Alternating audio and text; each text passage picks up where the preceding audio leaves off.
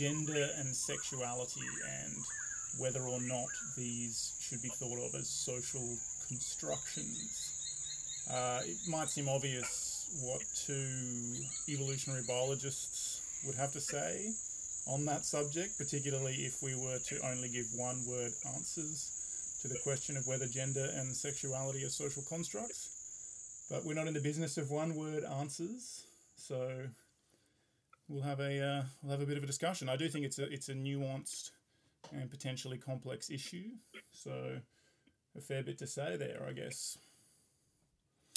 So, what do you have to say, Yoha? Are gender, are gender and sexuality social constructs? So much to say about this. So much. Hmm. The uh, the first thing that I would like to start with is that.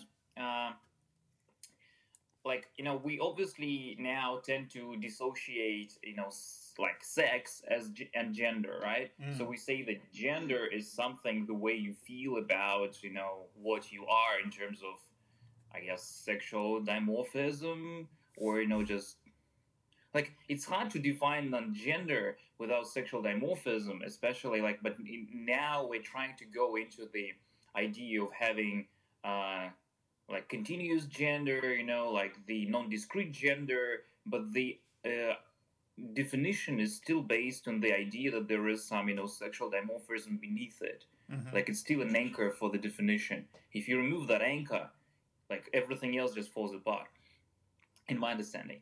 So, um, okay, so even if gender is the feeling that you have about, you know, who you are on this spectrum, what you are in terms of you know male female or between males and females or something outside of that right? So mm, we have that feeling but that feeling is based on uh, what your experience as an individual and what you think others experience as individuals you know themselves. So you it's kind of you know how you compare your own experience to the experience of others. And um, my point here, like one of my main points here, I guess, would be that you have no idea what experience of others. You Mm. cannot possibly tell what others experience at all. And obviously, no science can have insight on this in some way, but it will never have in like subject. I mean, never say never, but it probably will never have subjective experience, subjective insight into subjective experience, right?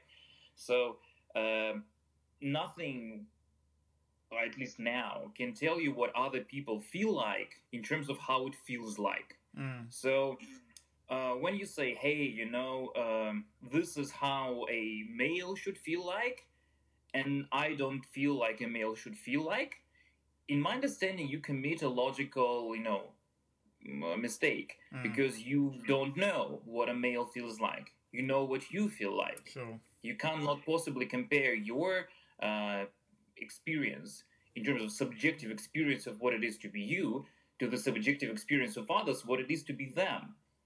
So what in, in what you can actually say is that i don't fit with my understanding my idea of what a male should be or my, what a female should be right? So uh, the and then if you based on that you say then it follows that i'm not a male or i'm not a female because i don't feel like you know males or females that i think they you know should feel like. Maybe the issue lies not in the way you feel but in the way you assess what they should feel. Sure. So maybe you would feed into you know other people's experience of being male or female.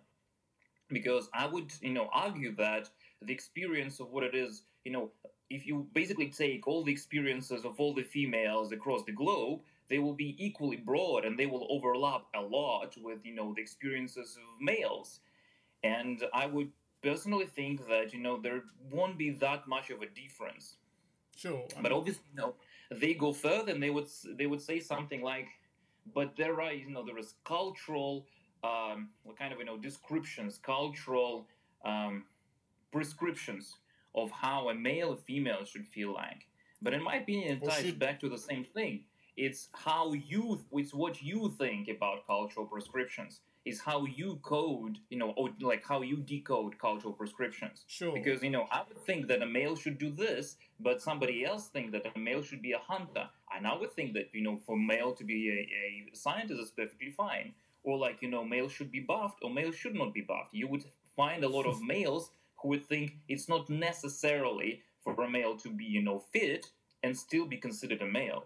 Yeah. So uh, yeah, I think you know your your initial point, uh, which is the sort of non-generalizability of the experience of any given individual, I think is quite a deep point and is very relevant here.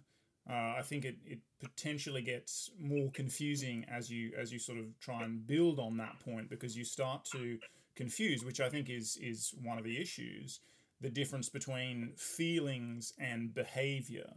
So it's not so much that people uh, can, even though they they uh, they might think they can, can discuss you know what society thinks about how men or women should feel, but certainly there is an idea how men or women should behave, and that behavior is taken to be a reflection of the way that they feel. So people say, well, I don't want to behave in that way, therefore I don't feel like I am that gender. So I think a, a big place where the where the confusion arises as well is is again like going right back to what you said at the beginning is this distinction between you know biological sex and gender and biological sex is clearly not socially constructed, but the fact that a certain suite of behaviors or clothing, or which, you know, the way you dress is, is, is a kind of behavior, obviously, but that a certain suite of things that people do are considered gendered. You know, men wear trousers, women wear skirts. Uh, or you know your examples men are hunters women are gatherers you know uh, that's where the confusion comes in like that the social con- there is a lot of this that is socially constructed and it is the fact that these certain things are gendered. Now they're socially constructed to some degree. They might not be 100% socially constructed. There might be you know deep evolutionary reasons why you know men are more likely to be hunters or even to want to be hunters, or maybe why men are more likely to want to rise to the top of corporate ladders than women. Um, but the claim that that is solely a male endeavor and that no women would want to do that, and therefore that that is uniquely characteristic of the male sex, and if you don't want to do that, you are therefore somehow not male that obviously is, is socially constructed. So it gets it gets very complicated because the degree to which any given behavior or you know desires that are manif- set of desires that are manifested in behaviors or whatever the degree to which any given thing of that kind is socially constructed is going to vary but biological sex itself of course is you know something uh, that is quintessential of, of, a, of, a, of a category that is not socially constructed.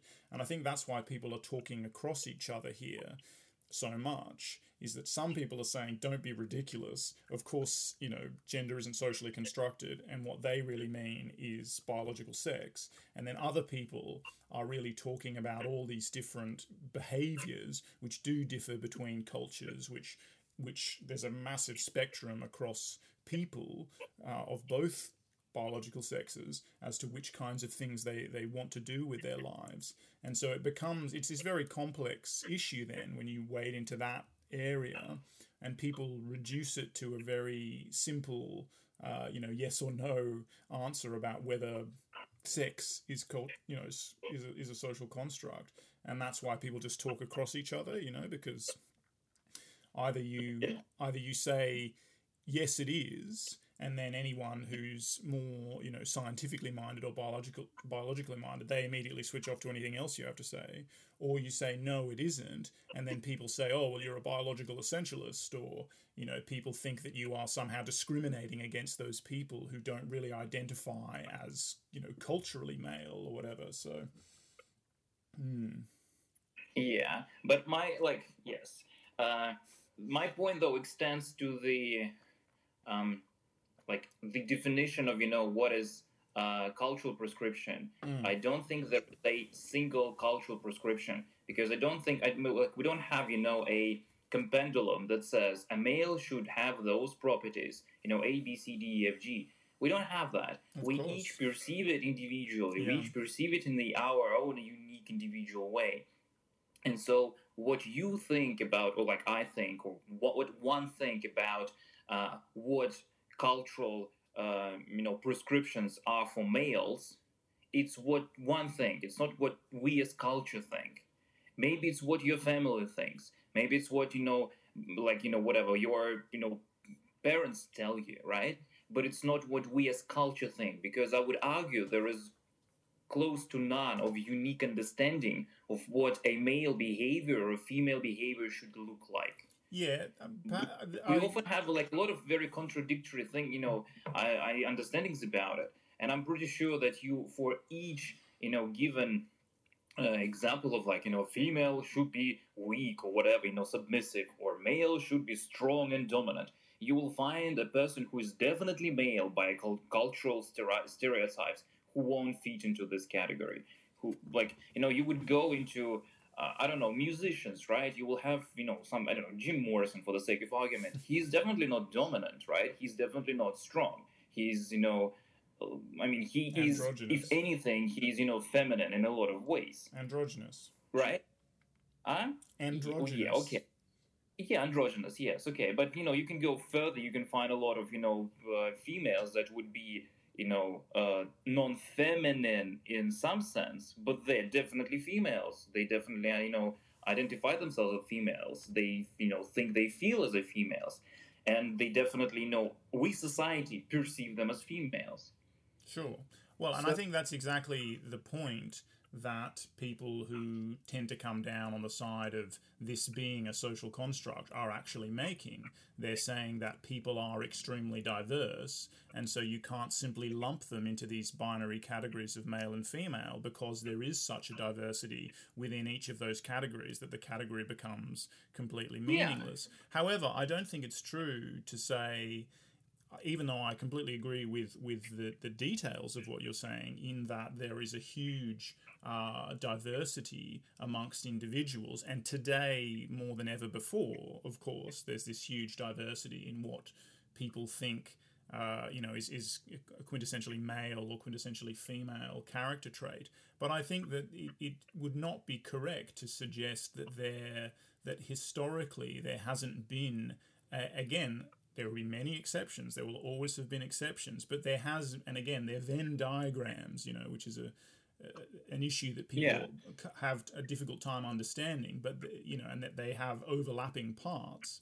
Uh, but there certainly has been a core set of behaviors which are more typically male than typically female. There have been very big differences in gender roles throughout our cultural and biological history.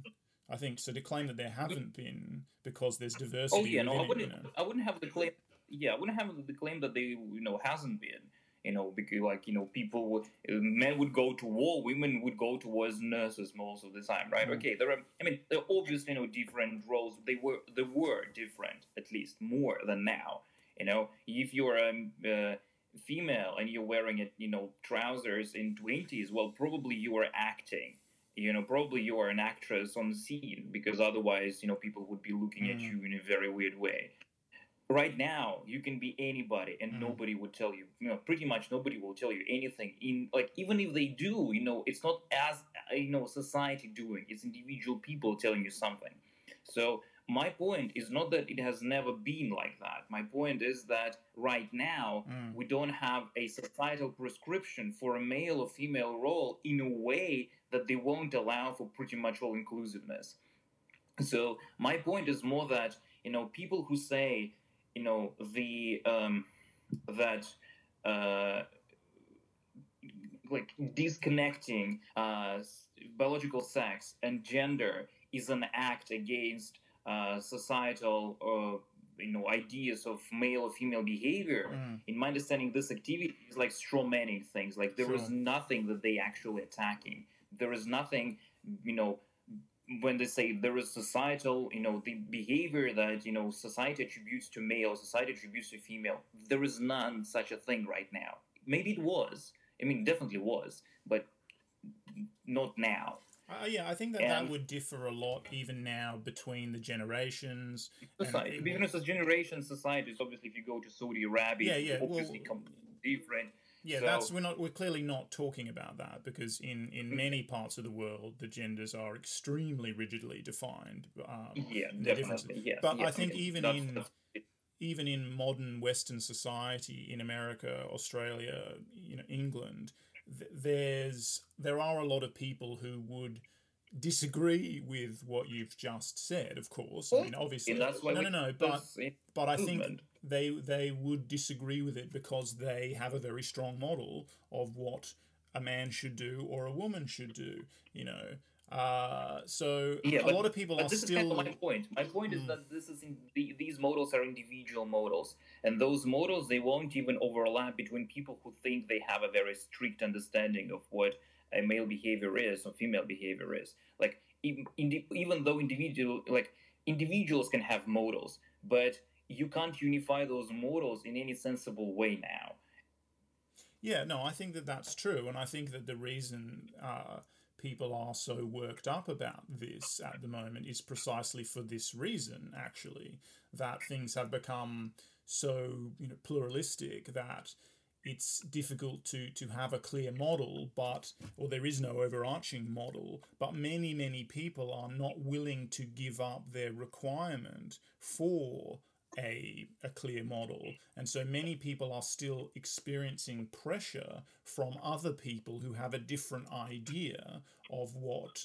Um, you know they should of the way they should behave be it their yeah. parents be it people that they work with you know their bosses or yeah. any number of people who might have some degree of power over them and yeah. I think that we're coming we this this uh, um, society that you're describing which i do think is the society that we live in uh, is a very new thing.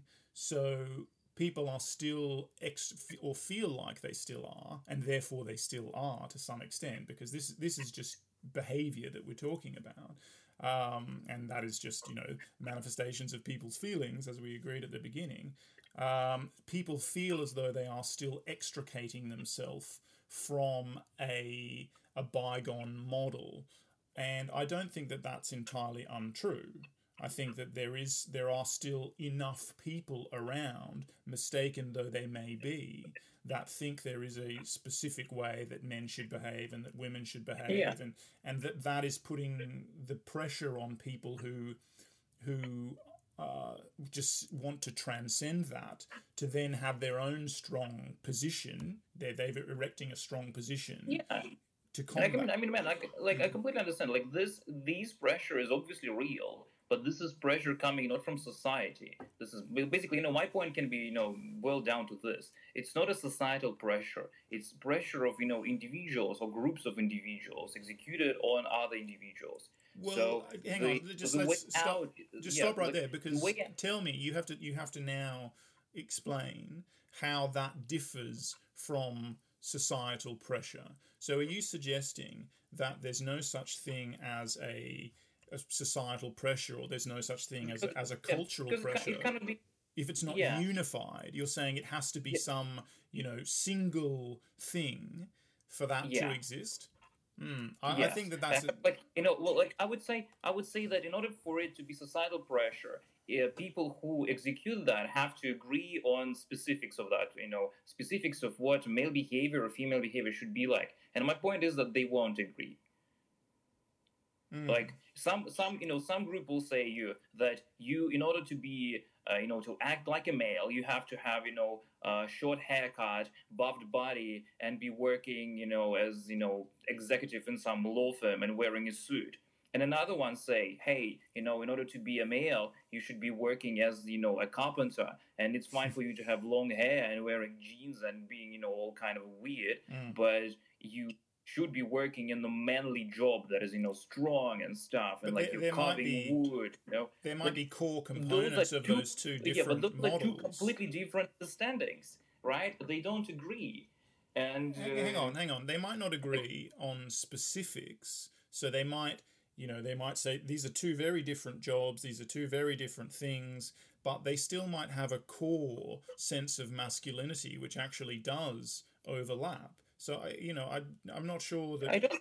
I don't see. I don't see how they have a core of masculinity. I don't see how you know how what's like what's similar between those guys. You have a businessman wearing a suit and being you know like reasonably unhealthy and being you know like going to you know his job from whatever nine to five every day in the office to a person who is you know building a road or whatever Mhm. he's doing and being really you know like they could, masculine yeah, but you- in you like some primeval sense. Yeah, there could, So- there could be many things that that manif- that um, unite those people on on other levels. Uh, it could be that they are, you know, classically both breadwinners for their families. Uh, it could be that they um, are really into sports. It could be Mhm. that they'll both get called up in in the draft if there's another world war. I mean, there could be any number of things that your Yeah, very shallow that- description that- yeah. doesn't encompass. Yeah. Uh, however, what I'm, what I'm, what my, my point is that I mean, like there obviously, you know, there is conscription. We still have, you know, male predominantly male conscription, and I mean, there are certain things that you we know haven't had any conscription for a while, but yeah. What?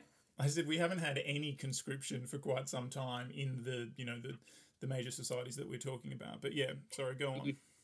But what way? And if there is a war, Yeah. you know, there will be conscription. Uh, and you know, like there are you know things that you know, if you're growing a like a kid, it has to be you know a female job to grow a kid, right? Um, but And by the you know to use your example, both of those guys probably are still wearing pants and not skirts to work. Um, you know, so they're, they're yeah, okay, that's that's that's a fine point. That if you wear if you want to wear a skirt, then yeah, I guess okay, I'll give you I'll give you that. That if you're wearing a skirt, then people will be like, yeah, you're either gay or you know weird or but it definitely like that's not- definitely not a male thing So unless think- you obviously know uh, a Scot and you're wearing kilt. Sure, I think this would be a good place just to, to pause for a second and also to bring sexuality into the discussion because another key thing that most people are going to think unites your carpenter and your um your businessman. And by the way, I thought your businessman was a gym junkie initially, and then you said that he's doing something relatively unhealthy. But anyway, we won't go there.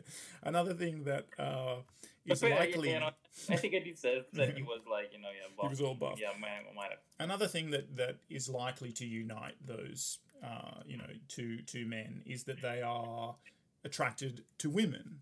Uh, or another thing that is likely to be a characteristic that most people associate with maleness or masculinity is a certain sexuality, heterosexuality, therefore attraction to women. So I think that Okay, sexuality is very wrapped up in this as well. And like you said, if you're wearing a skirt, people are going to assume that you're gay. Well, what if you just like wearing a skirt? yeah. Uh, so I mean, yeah, yeah, okay. I mean, like there are obviously you know some you know like remnants of our under of, of uh, you know what a male should be like. Yes, okay. Skirt would be there. Okay, if there is anything that people would be united of, I guess that'll be that. Um, So- uh, so just- with the, with the sexuality though, it's really like you know, it's bi- biologically speaking, it's basically impossible to tease sexuality and biological sex.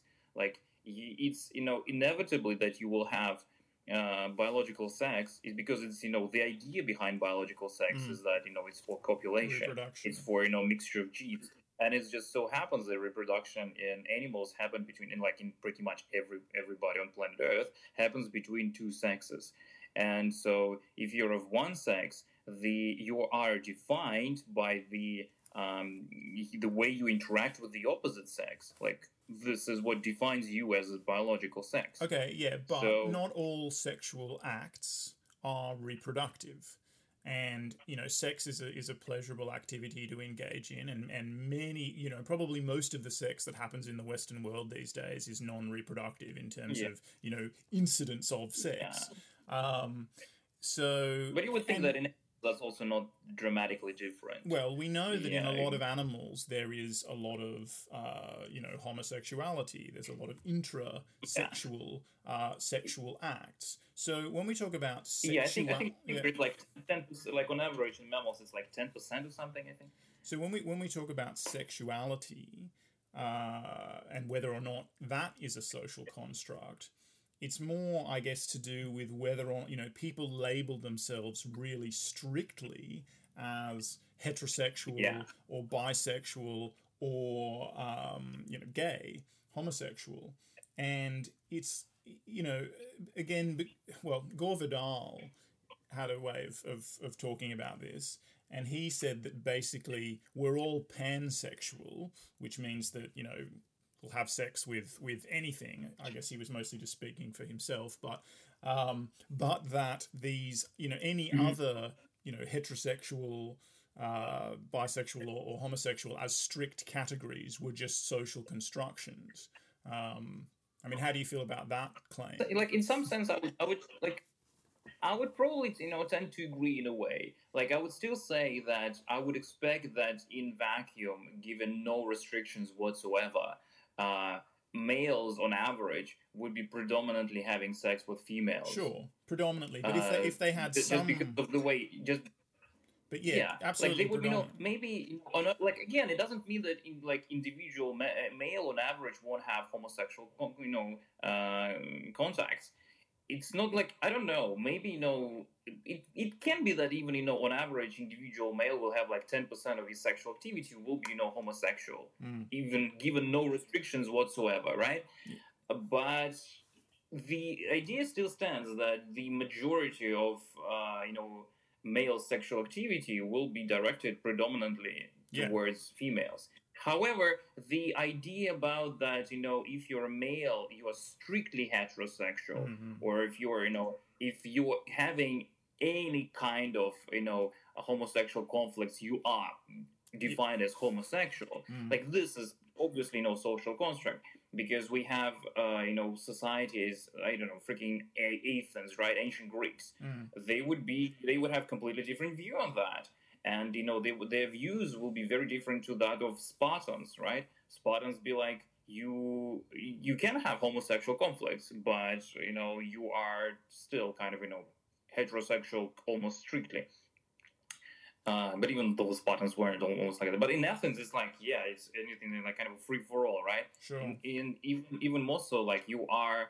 somewhat like if you are a, um, a boy apprentice to some you know old and wise dude you kind of expected to have sexual uh, contacts Well, and that's another. I mean, maybe we'll get there, but that's a different issue again.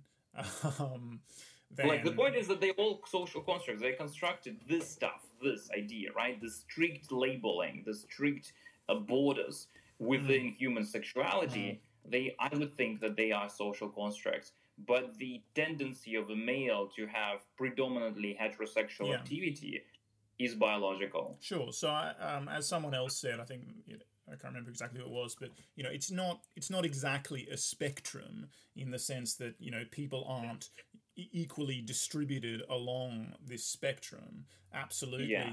Uh, you know, men are much more likely to be attracted to women, and yeah, of course, we haven't dealt with whether the categories of man and woman are, you know, socially constructed, but biologically male people are more likely to have sexual desires for biologically female people and vice versa for, you know, pretty obvious biological reasons, as you've pointed out. But I think that this, this, the, the strictness of the categories, which we've agreed is socially constructed, is something which causes a lot of harm, I should think. You know, it causes a lot of suffering because you have, you know, people who who desperately want to fit in to this, you know, socially accepted norm of maleness, let's say, which is being attracted to women and only attracted to women, and who, you know, had occasional thoughts of, of you know finding men attractive or, or even engaged in some sexual activities with other men and they find this this can can haunt people. Uh, it can be very very difficult for them, and of course, you know, if they come out to their families, well, they feel that then maybe they are in fact homosexual and they're not into women at all, and then if they have to come out to their families on that issue, you know, this can cause a great deal of of anguish to both them and you know their loved ones. Um, yeah and I mean, like obviously, you know, like those problems are real problems. You know, hmm. nobody would, you know, the same mindset that those problems are not real and those people are not suffering. I guess you know my philosophical point isn't that you know, hey, you know, just kind of ignore all the suffering. It's all illusional. No, not at all. My point is that for uh, not for individual salvation, but even though I think for individual salvation as well, but for you know the way for us as humanity to go, you know, and change it for the better is not to create additional labels. Sure. It's not to, you know, hey, say, no, yeah, you know, gender is not binary. Gender is like, you know, in there are four or five or whatever, however many uh, ways to be to experience gender. No, there are seven billion ways to experience gender. Mm. There are seven billion ways to experience sexuality. Mm. Like the, if unless you, you unless you you know measure the you know biological sex as your thing if you want to go into something subjective then you have 7 billion categories you have as many categories as there are humans in the world and the uh, I think, like what you said, you know, the desire to fit in, like this is the issue. Mm. You don't want to, you should not want to fit into somebody else's understanding of what you should be.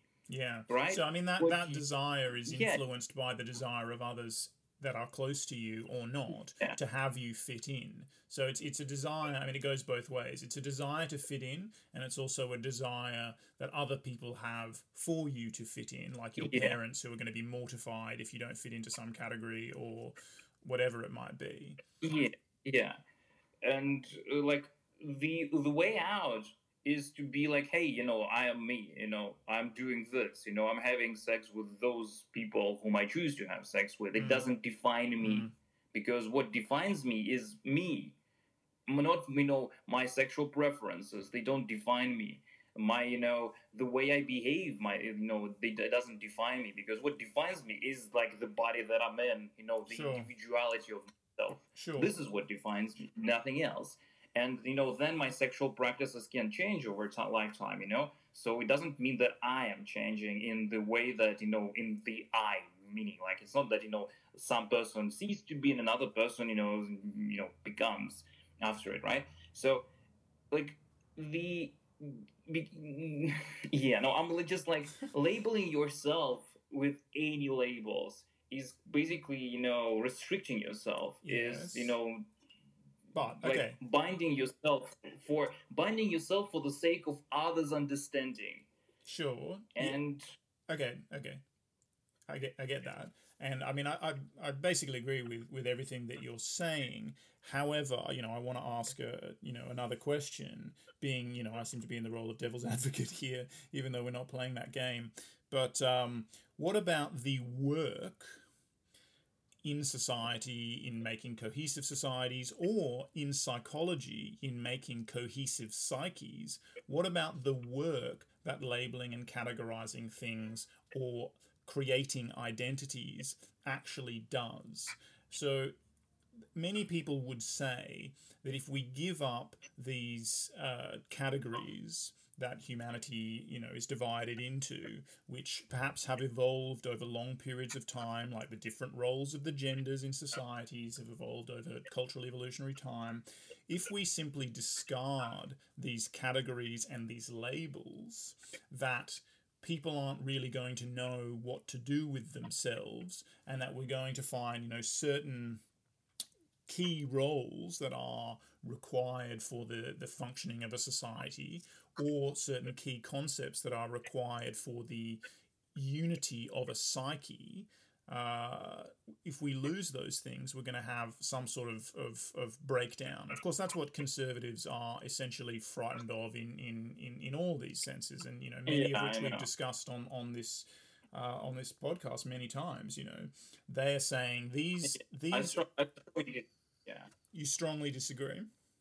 Is that what you I said? strongly disagree with the notion. Mhm. I mean, my, I mean, I can't, you know, I have, you know, obviously my personal experience to judge from, but I don't label myself anything. I mean, at least not consciously, not that I'm aware of.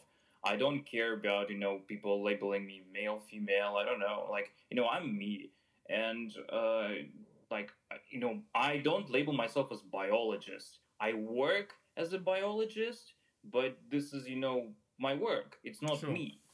And uh, you know, I can paint, but I'm not a painter, right? Mhm. I paint, and so I do actions, but those actions don't put labels on me. At least I like, in you know, it doesn't in any way. It prevents me from connecting to people. You know, when I'm together with my friends or when I'm, you know, whatever.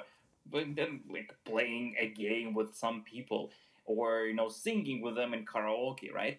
I still connect them as you know, humans is like individuals connect because for connection you don't have to have a label. Animals do perfectly fine without any labels whatsoever. Most of animals, except for us, and Yeah, Uh, that's well, that's clearly a non sequitur. That's clearly a non sequitur. I mean, yeah, I'm, I'm, but my I'm- point is that you know your connection, your connection is pre-social. The way to con- not pre-social, pre-verbal. The way you connect to other humans is by doing the same activity, or you know, like belonging to a group that's doing the same activity. But you don't have to label yourself as belonging to that group. sure. I mean, yes. Like if that if that does nothing, it's tangential. It's like you are connected within that group, whether you label as one or not, because you are just within that group doing certain thing. But then you exit that group and go to other group and connect perfectly with them. Sure. Although, I- mean, there uh, again, I agree, but there are obviously caveats that you will need some kind of label in order to communicate with people in advance. Not that you necessarily are a you know karaokeist, but that you are interested in going to karaoke. Uh, so yeah, you can.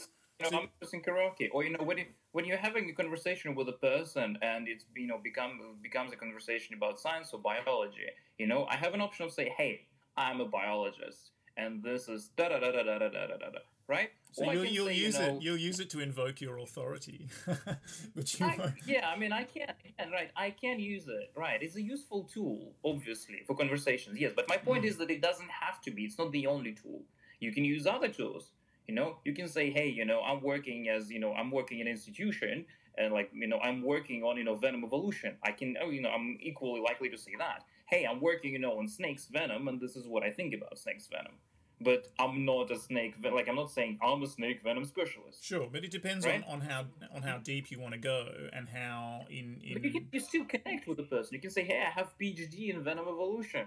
You know? yeah, well, you connect with them in a different way. So, but what I'm what I'm getting at, or what I want to get at, is that, I mean, is there a difference? And of course, uh, there is a difference. But essentially, you're saying that we should treat ourselves and all humans as subjects and not objects because we need objects to label and again you know my view on the emptiness of, of, of words anyone who's been listening to the podcast Mhm. should should know that you know words do not intrinsically map properties in the world but they are a very powerful the most powerful we have descriptive tool for chunking things in the world so that we can manipulate and interact with them. And the reason that talking about other animals and how they don't need it is such a, a non sequitur is the reason we've been able to do all that we've been able to do is because of the power of language.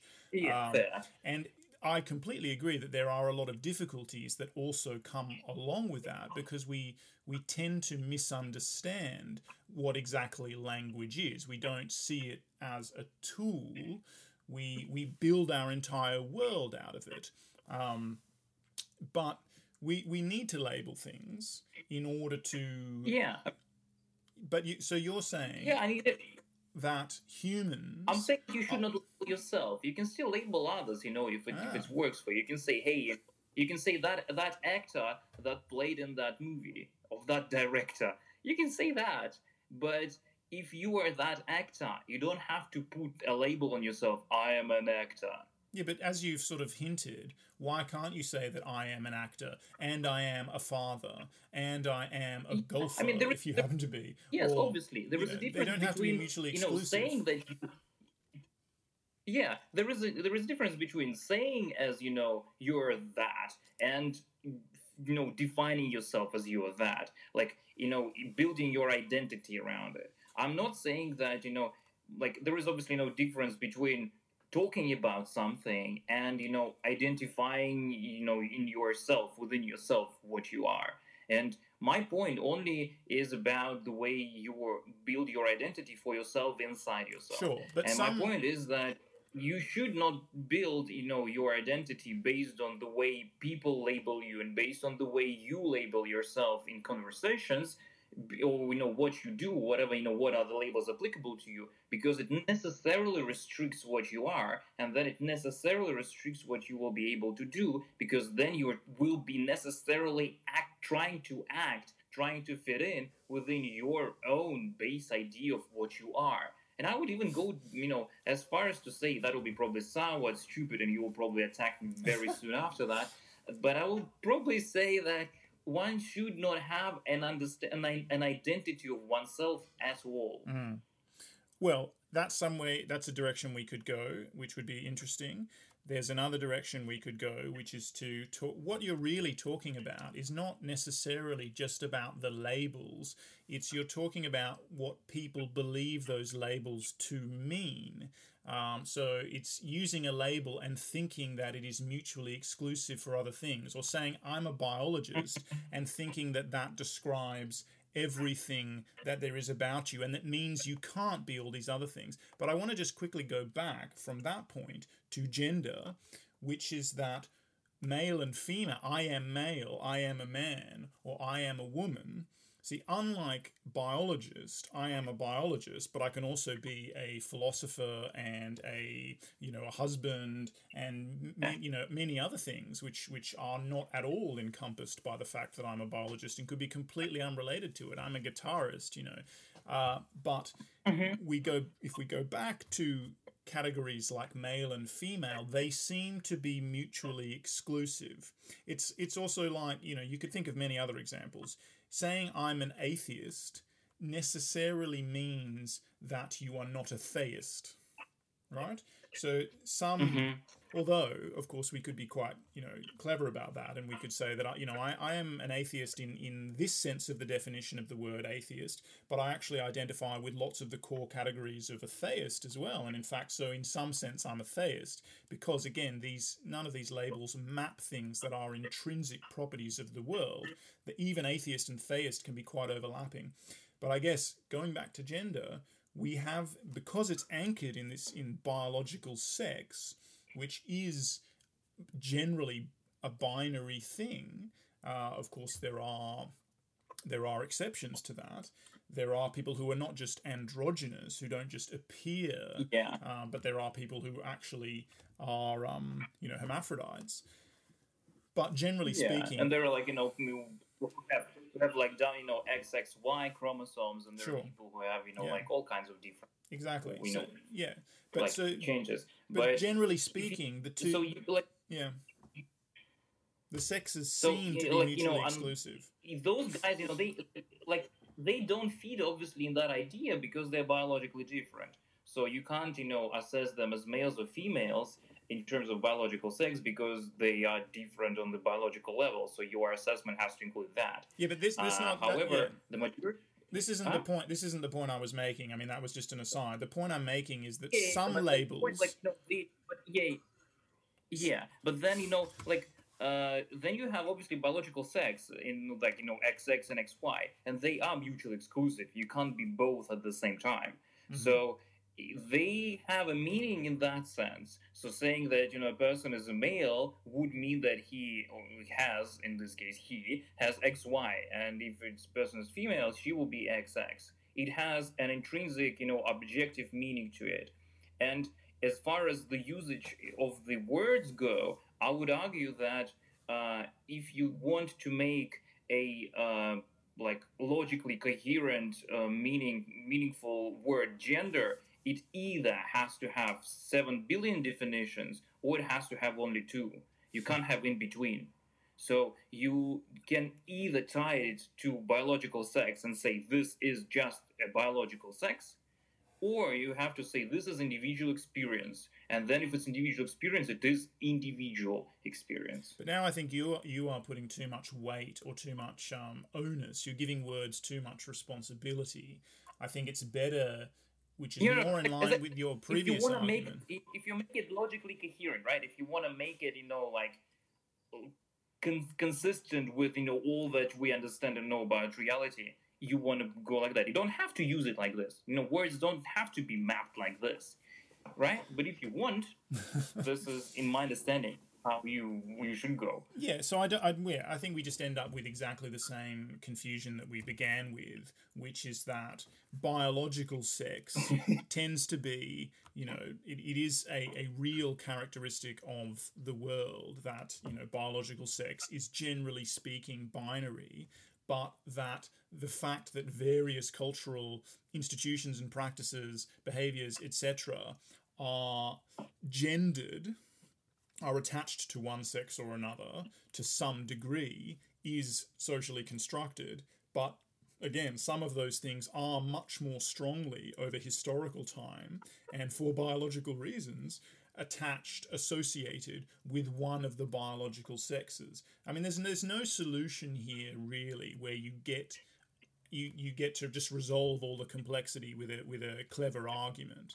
Um, Mm. it's always going to it's not always going to i mean i think we are very much moving in a very pluralistic direction. And i think the big beat up about this issue at the moment is a teething problem of that process because you still have older generations or even you know very conservative people in the younger generations that think that it, no it has to be exactly like this. And when you use those words that is exactly you know that word that is exactly what it maps in the real world and that's the function of that word and so don't misuse it.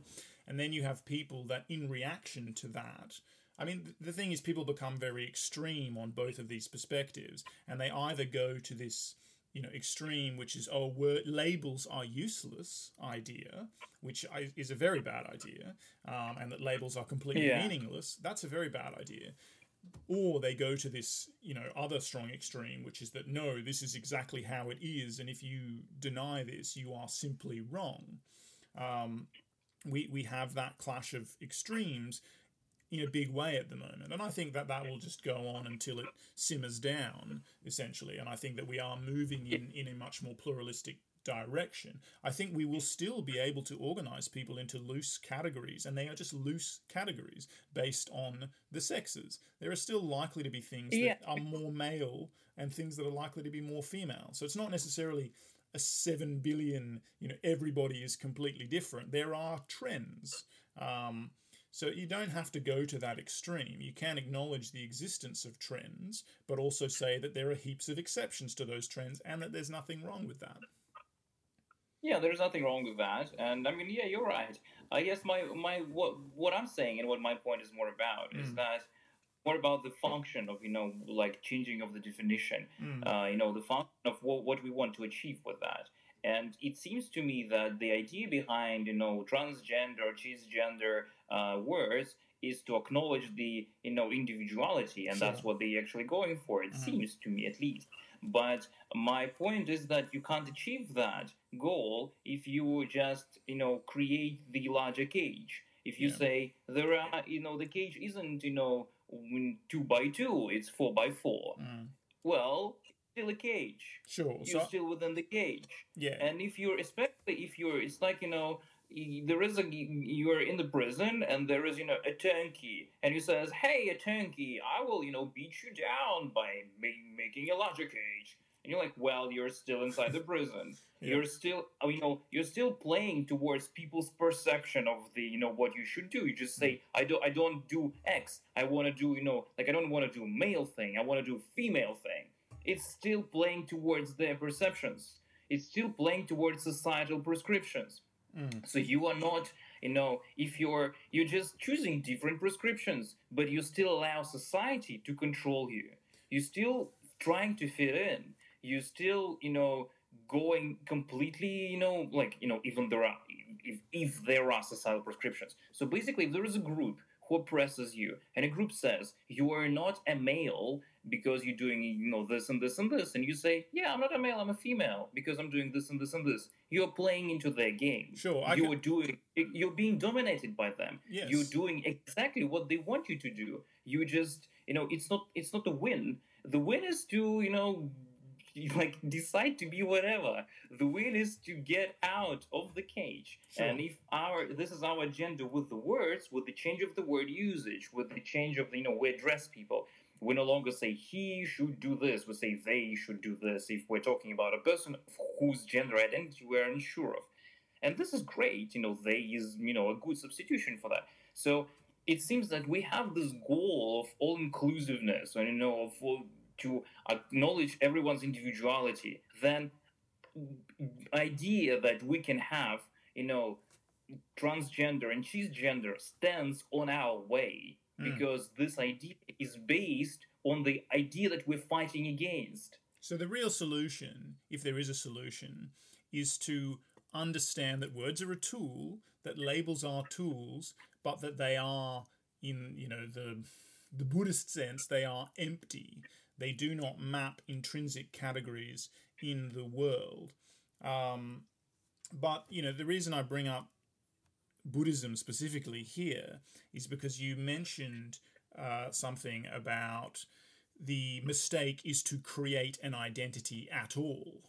Um, so, in some sense, that's a core message of of a lot of Buddhist teachings, which is that you know the illusion of the self, um, the idea that I am this particular thing, I and really it is I am this particular verbal description, is the source of much or the majority of our suffering. But I, yeah, I want to make that point, and we can talk about that really quickly. But at the same time, I also just want to highlight that understanding that we are all playing a game in that you know society is a game that we all play together. It is a it is a, a word game that we're all playing together.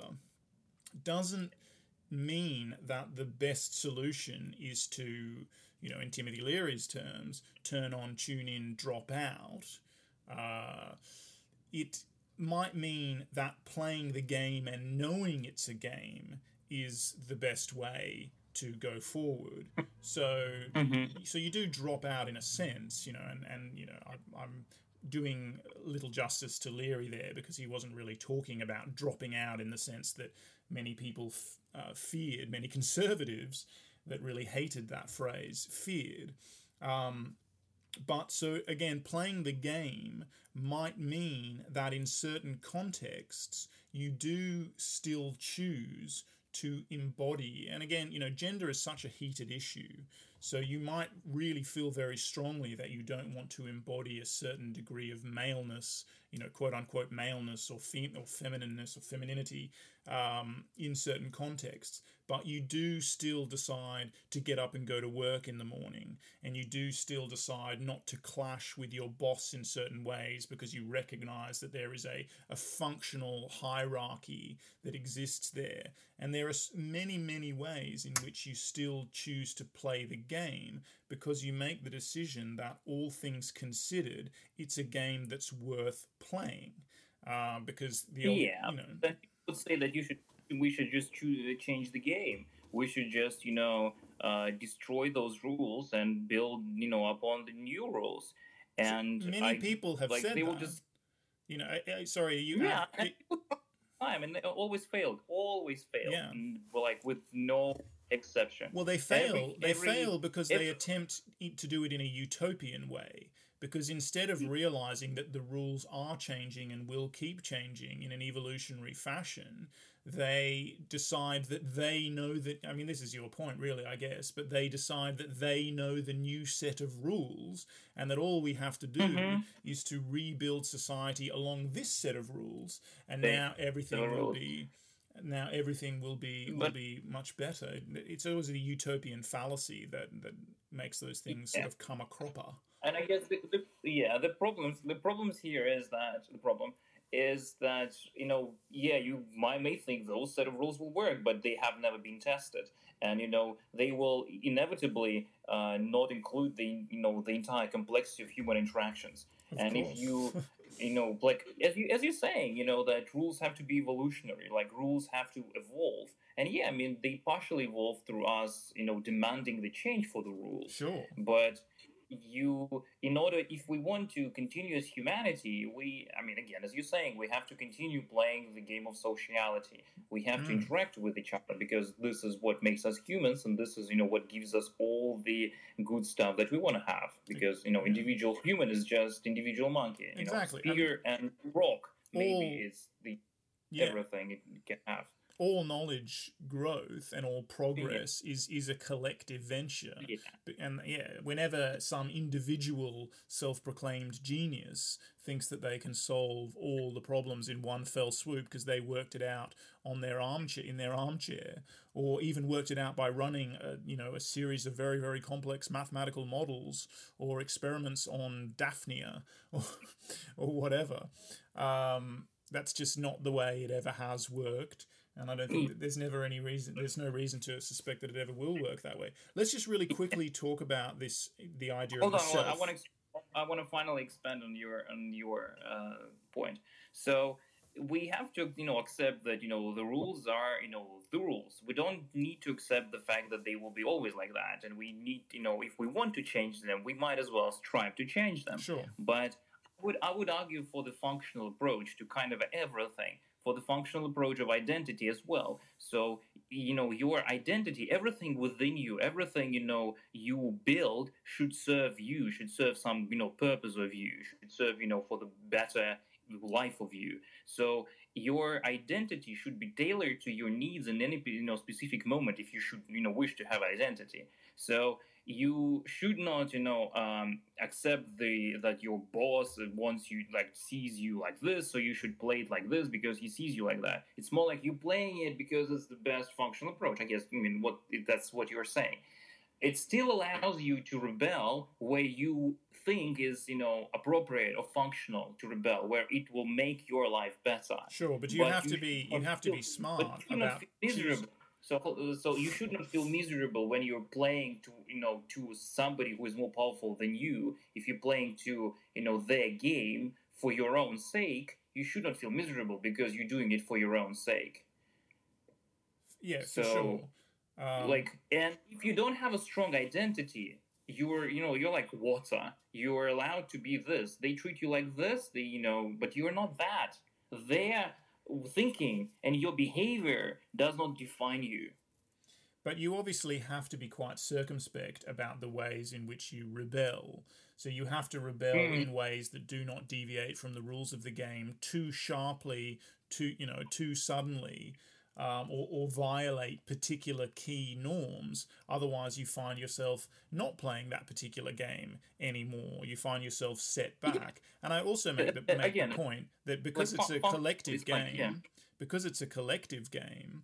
Um, when you say you know you have to do the thing that's best for yourself in this context that's true. But you know like the article or the, the dialogue that i put on the blog most recently that has to be a kind of enlightened selfishness. Because it's a collective game doing what's really best for you if you have really understood the most selfish course of action you will be doing what's best for all the people in your network as well Yeah. because you will you will Yeah. succeed most um, dramatically uh, you will have the Yeah. greatest success if you have a collective form of success and that's that's also not a very you know easy thing for, for people to understand intuitively so that again there isn't a simple answer here and people will continue to struggle with these issues of identity anyway let's put a s- I, personally, just just between you and me, I don't quite understand. And between people who listen to us, I guess I don't quite understand why there is such an issue with people, you know, reconciling uh, that their individual best is almost always the societal best.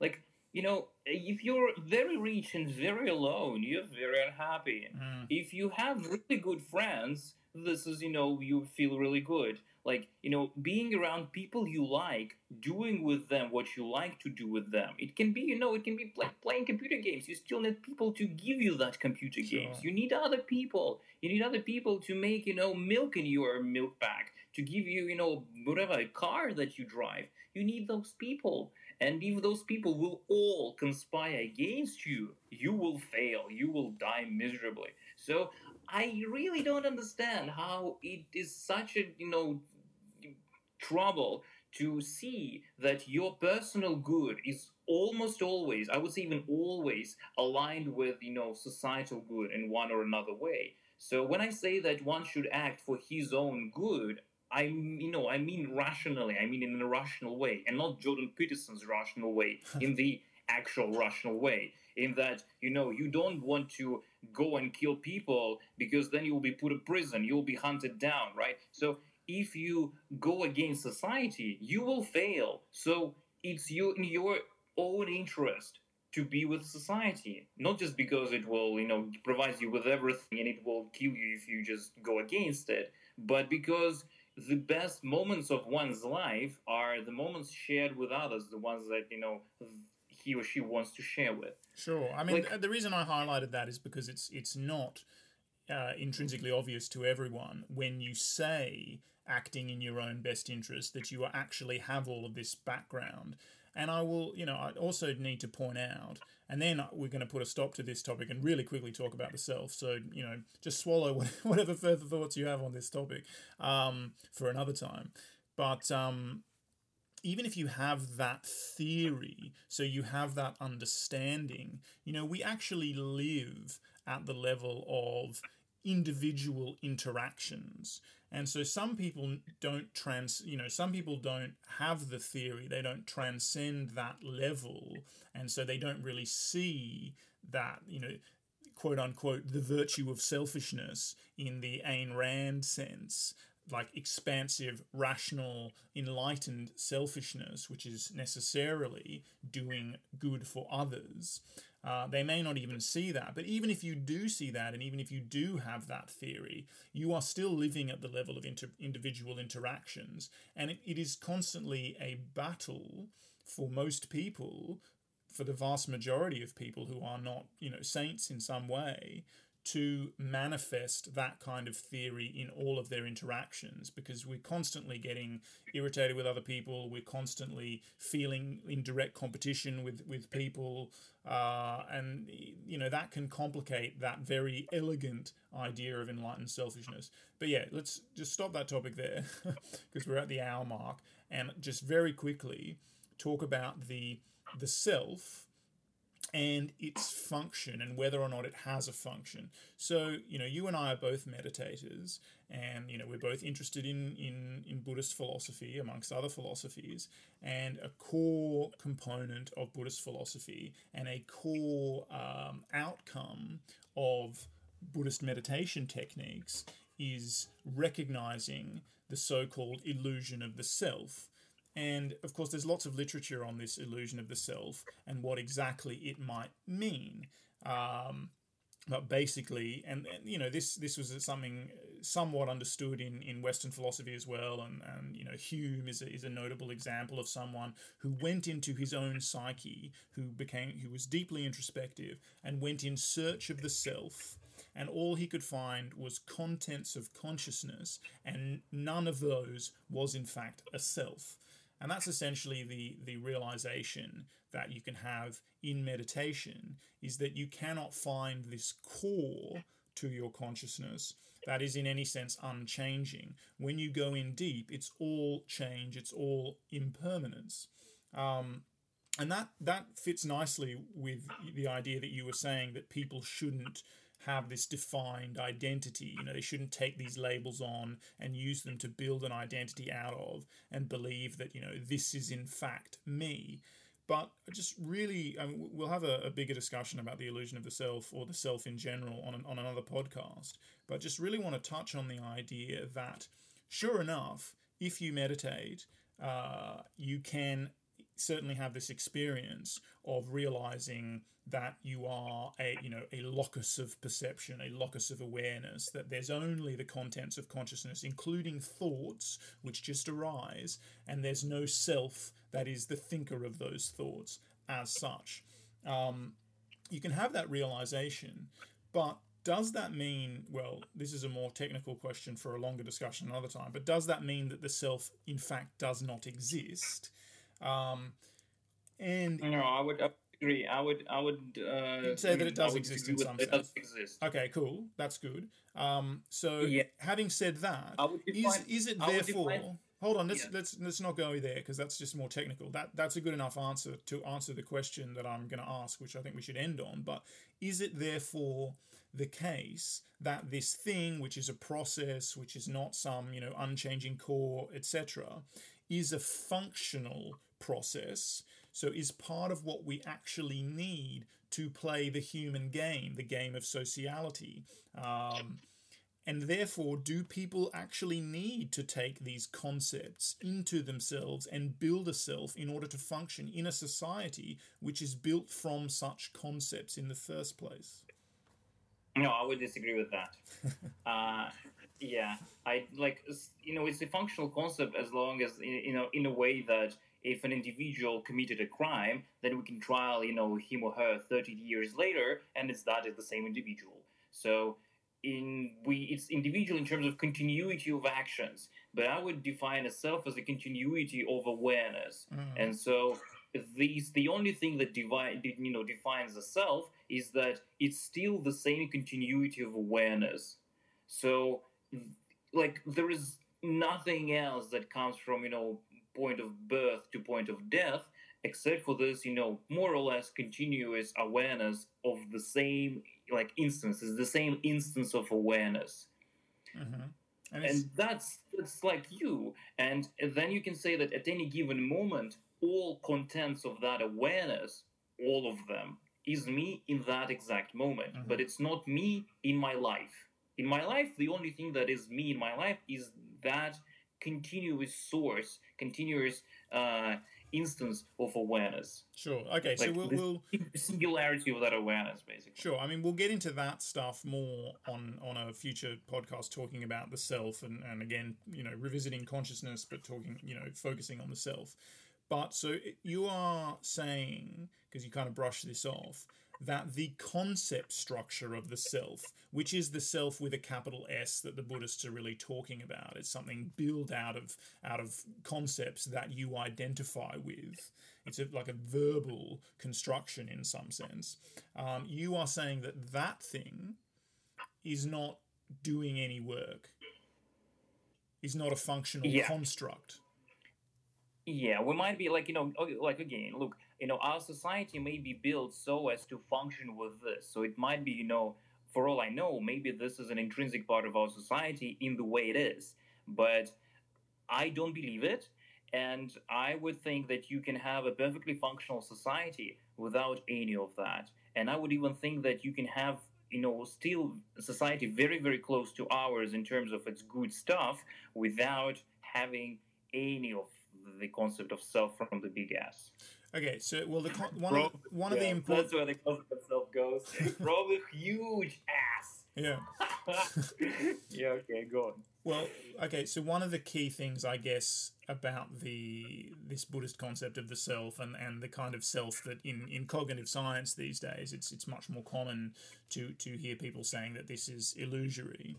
Um, one of the c- core um, alleged you know properties of this self thing is that it that it well is that it has intrinsic properties and intrinsic properties by definition like an essence you know things that do not change. But some people now like to talk some philosophers of mind and even some people who are you know very well informed by the buddhist tradition like to talk about the self as something that exists but lacks intrinsic properties lacks essential properties and is therefore a process so again, it could be structured from concepts, but it's fluid. It's not, you know, I am a biologist and I am forevermore a biologist and, and this is exactly what a biologist is. All concepts there might be fluid and they might be open and overlapping and dynamic. So impermanence might be um, preserved, which is an ironic way of putting that. The, the concept of impermanence might still be part of this construct of the self. Um, do you think that there's any work done by such a thing? And if not, how come it's such a ubiquitous component of consciousness? Okay.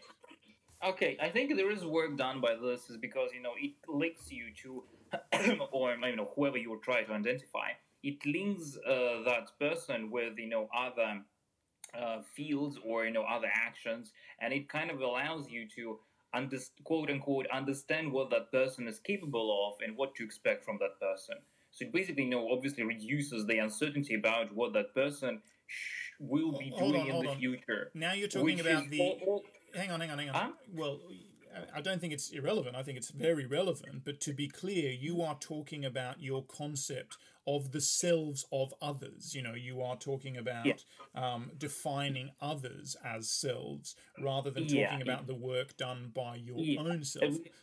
and of course, many. that's basically no Many philosophers have suggested that the reason we have a concept of personal self is precisely this that we have needed to define yeah, yeah that's, others. that's where like I was I was going to have a breach yeah yeah like okay. this I was going to have a breach that you know in the same vein you know you were it allows you to predict yourself mm-hmm.